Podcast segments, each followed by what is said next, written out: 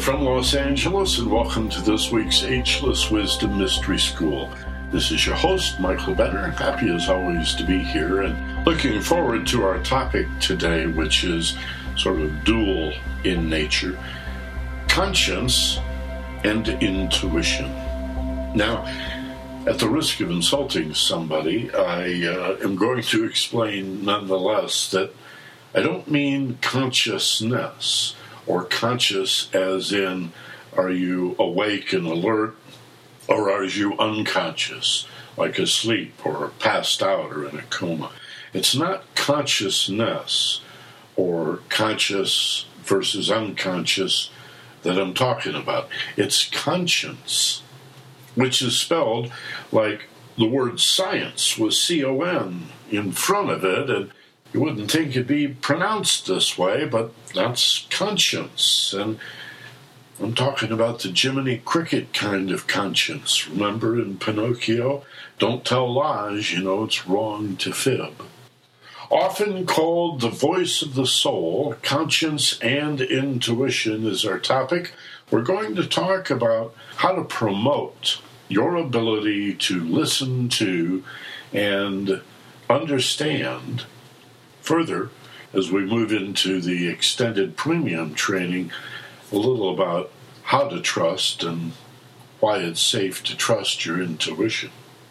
So, whether you call it intuition or conscience, I think a good place to begin is to differentiate intuition from instinct.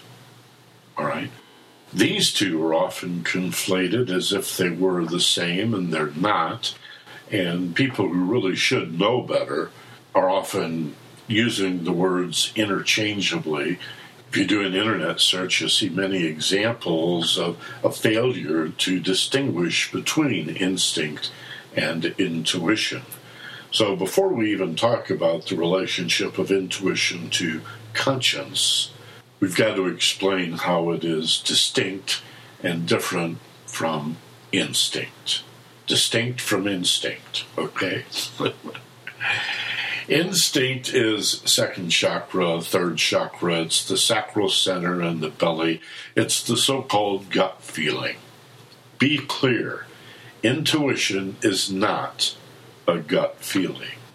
Intuition is usually experienced in the heart chakra or very close to it, aspiring to, perhaps just below and reaching up toward the heart chakra. Most people, their heart chakra is not open yet. In order to evolve spiritually and personally from the lower centers into the fourth center, the heart chakra, you must be willing to put the general welfare of the one life, of other people and animals and all that lives, plants and flowers, ahead of what you would call the separated self. When you put your relationships, for example, ahead of the separated self, when you look for win win situations and work for the greater good of all concerned, the heart chakra begins to open, and you are, as is often said in spiritual teachings of one kind or another, on the path that's what puts you on the path and makes intuition much more available to you. So, intuition is love based. It's sort of an oh boy and provides all manner of information and is very closely related to conscience, as you'll find out today. Instinct, on the other hand, is the gut feeling. This is, as I say, in the lower centers, the second and to some extent third chakras, the sacral and the solar center. This is related to animal instinct. We share our gut feelings, our instinct with animals. The human mob mentality, and to some extent even morbid curiosity, is related to the herd mentality. Gut feelings or instinct is fear based. It's, oh no, stand and fight or run away. So they're almost like polarities of a bar magnet, where The south end of the bar magnet, the lower centers, is your herd mentality, your animal nature, your fear based gut feelings. That's instinct. And the top of the bar magnet, if you will, is the heart center or close to it, aspirational. And that's intuition. And that's oh boy, and filled with information. All kinds of possibilities, as well as the moral and ethical values that are often portrayed as conscience. Not only does intuition and conscience know right from wrong, it often knows which answer is right, which solution or resolution will solve your problem. What insight and understanding is necessary for you to let go of your discontent, your malaise, your pain and suffering? So let's be very clear about the difference between the gut feeling and the heart based intuition. Instinct and intuition are very different. And this is a great conversation starter, by the way. You may get an argument from some people, but I think if you just share those few facts, a reasonable person will understand the points. I think they become self evident once you explain to people that all you can really learn from instinct and your gut feeling is what to avoid, what to fight or run away from where intuition and conscience is replete with all kinds of wisdom and insight and expanded awareness and understanding. It really is a love based, elevated perspective. Uh, intuition and conscience provides an overview from the point of view of the oversoul, as a matter of fact. And this is the second part of what I want to say, and I want to get this in for the podcast people because the free podcast goes about 20 minutes each week, and then we continue for the premium subscribers into a program that runs about 90 minutes altogether and usually includes a second program, a conversation with my business partner of three and a half decades, Steve Snyder, on a related topic and we'll be doing that today as well.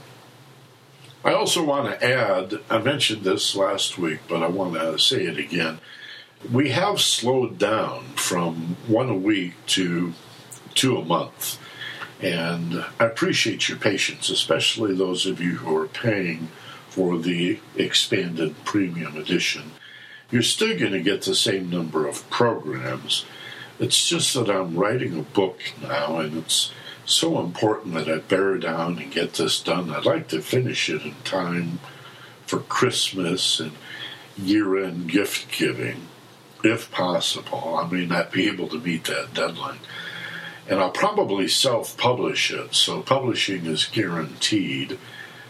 It would be a diversion for me to launch into a long explanation at this point of what's happening with major publishers and hardbound books and the closing of bookstores, fewer and fewer people are buying their books in bookstores, and the whole market is changing. Fortunately, we have the ability to self publish, and I'll probably be using a publisher who's a friend of mine out of Hilo, Hawaii, who uh, has a pretty good sized catalog, and I like the way he works. He uh, very charitable, as well as an intelligent fellow. And uh, we've been talking about having him publish the book. So it's pretty much a done deal if we go through that route. I just want to beg for a little more time and patience and understanding if these programs or classes are not coming as fast as they used to. It's hard for me to believe now, looking back, that for five years we did one every week every Sunday morning at 10 a.m. or 1 p.m., depending on your time zone. We were there live and podcast the programs. And so things change, but I really appreciate your understanding in that regard. All right, so we've talked about the difference between intuition and instinct. We've talked about the relationship between intuition and conscience. Now I'd like to touch on that subject of the oversoul. The idea that the conscience, the intuition, is the voice of the soul, where gut instinct is really the voice of our animal nature or egoic, separated, survival oriented, fear based self. Intuition and conscience as the voice of the soul, that's a concept that goes back hundreds, even thousands of years. Conscience has been referred to as the voice of the soul since times before Christ in both Eastern and Western civilizations. It's not just a new concept. But here's the situation we have the Christian interpretation by Constantine and his bishops at the Council of Nicaea in the 5th century AD that Eve eating the apple and that whole story of Adam and Eve being run out of the Garden of Eden, Eve being tempted by the snake, everybody knows the story. That interpretation in pre Christian times varied widely. Various branches of Judaism had different interpretations of the story of Adam and Eve. But what Constantine and his bishops did is interpret the fall of man as the reason that an individual must accept Jesus Christ as their Savior for this original sin to be redeemed so that the individual's tainted soul can avoid the eternal damnation of hellfire and ascend to heavenly paradise. So, I give you an example. I, I can remember very clearly when I was a little boy in Catholic catechism class being shown a picture in the Baltimore Catechism of two milk bottles that represented the soul, glass milk bottles. And one was all clean, representing a soul that had been absolved of sin, not only by accepting Christ as Savior, but in the Catholic Church, of course, you have to routinely go to confession and there's a penance and so on and so forth. And the other milk bottle was dirty, and that was your soul and you can blame Eve for being tempted by that old snake to eat the apple. Therefore, they were driven out of the garden because God had forbid them to eat the apple of the tree of knowledge. Interesting. We see the myth, by the way, of the poison apple in other stories since. Probably the best known one is Sleeping Beauty Remember the witch, mirror, mirror on the wall, who's the fairest of them all? And she gives Sleeping Beauty the poison apple to kill her. Definite overtones of this whole Adam and Eve story.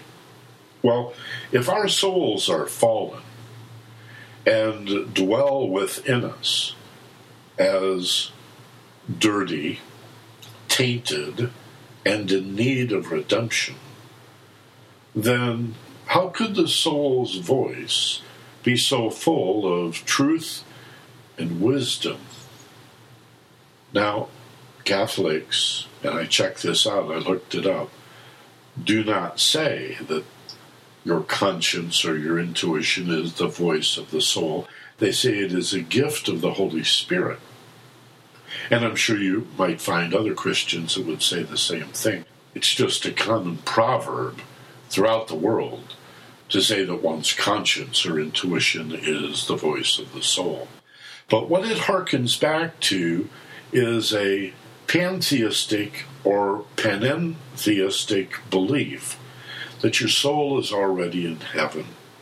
Now, this is grand heresy, but it is a strong belief in the mystical traditions of Christianity, Rosicrucianism, for example, Neoplatonism, in the Kabbalistic studies of the Hebrew Jewish religion, in Sufism, which is the mystical or progressive side of Islam, and in a rather veiled way in Eastern philosophy as well, in Vedantism, in Buddhism, in Chinese Taoism.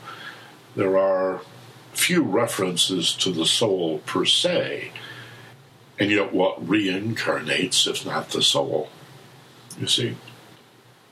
You will often be told by people who pursue an understanding of Eastern philosophy that in Hinduism and Buddhism and Taoism and Shintoism and Jainism and the spin offs that there is no soul, that the sense of self is a mere illusion or delusion, that reality itself is a delusion, and when you die, you merge into this cosmic ocean of oneness. If so, how do you account for reincarnation? What reincarnates? What retains the memory of the past lifetime? So it's a little more complicated than that. And for me to go further at this point would really be outside of the scope of this program. We'll cover this and similar topics in future programs. But one of the distinctions of mysticism in all the religious traditions, from the more conservative, traditional, or orthodox teachings of all religions, is the idea that while the soul, in a sense, does dwell within you, it also exists above and free of form, already in heaven. This is a mind blower. And make no mistake about it, millions and millions of our ancestors, women and men, have been tortured, executed, beheaded, drawn and quartered, and burned at the stake for believing or even mentioning what I'm talking about the pre existence of the soul. That the soul exists above and free of form and extends itself into incarnation. And if so, it's reasonable to believe we ought to be able to contact it. That our persona, our egoic sense of self, ought to be able to align with, to open ourselves to, and stand receptive to the influence of the oversoul, if indeed it is above and having lived hundreds or thousands of lifetimes already, who knows, has all of this wisdom. Further, sharing the ground of God, that's a line from Plato's writings I've always liked the soul shares the ground of God. So, like a wave on the ocean, it may sense its individuality and separateness, but it certainly knows that it's still grounded in the ocean. The wave knows it is the ocean. It's only the drop, the raindrop, the dewdrop, the the cloud that forgets that it is the ocean and that there's no part of the ocean that's not in the drop. But the wave, though it has a sense of being individuated, nevertheless recognizes that it is grounded in the one thing, the ocean, which is often a symbol for the one life. God, not as an anthropomorphized being living very far away, but as a magnetic field, a force field, as in, may the force be with you, of consciousness or awareness that exists everywhere equally present, often described simply as love. Imagine a magnetic force field of love. And within that, overshadowing our mortal existence, an immortal soul that if it is indeed already in heaven, we ought to be able to listen to. And perhaps that's what's meant by this ancient proverb or saying, this axiom, that the conscience or the intuition is the voice of the soul. And a gift of the Holy Spirit, a connection to divinity. And that's what mystics are always looking for not to follow a particular church or dogmatic set of rules so much as to create an altered state of expanded awareness or higher consciousness to actually experience through epiphany and revelation a connection to your spiritual source, a connection to that which is infinite and eternal. Perhaps that is the source of your conscience or intuition. Now, here's the problem there is so much going on inside your head, so many ideas and voices competing for your attention that the chances of you hearing your intuition clearly or recognizing your conscience clearly is small indeed. For intuition and conscience is often referred to as a still, small voice. And you would have to become still and calm your emotions and quiet your mind to hear the whisper of such a small voice, though it be filled with wisdom and truth. And you know that feeling, boy, when that eureka illumination, that aha experience arrives, you not only get enlightened and new information, but you get this whole sense of confirmation that that's it. That's definitely it. That's obviously it. It's self evident. That's the answer that I was looking for. That's the wisdom and the truth. It's the awareness and the understanding that I was looking for without question. All right. So that's as much time as we have for the podcast, folks. Enjoy the program. We're heard all around the world in about 35 or 40 countries. It varies from week to week. And we really appreciate you telling your friends about it. And if you get an opportunity to add a comment to the iTunes Store or to the Stitcher app, we're now streaming on Stitcher as well. That way you can listen on your smartphone or iPad or other tablet or even automobile dashboards are now getting streaming audio through Stitcher. And you can check it out at Stitcher.com. If you're not yet getting our newsletter, be sure and sign up at our primary website, theagelesswisdom.com. And the THE is part of it, so after the W's, dot the agelesswisdom.com. Click on the big button that says free newsletter and add your name, your email address, and your five digit zip code. I don't need the plus four that messes things up, but I really would like to have the five digit zip code as well as your first name and email address, your primary email address. And that helps us limit spam. We can target email that way with the zip code. So hope you'll include that. You can update your files, by the way. At the bottom of the newsletter, you'll see a link at the very bottom in the lower left. It says Manage Your Subscription. If you click on that and then look in the lower right for an edit button, you'll be able to change your name, your address, your telephone number, your birthday. You can give us as much information as you'd like, and you can add your zip code for us there. Again, that's mostly what I want your first name, primary email address, and zip code. So if you haven't ever done that before, look in the bottom of our weekly newsletter for manage your subscription. And when you click on that, look in the lower right for an edit button. Then when you're done, hit the update button to save your information.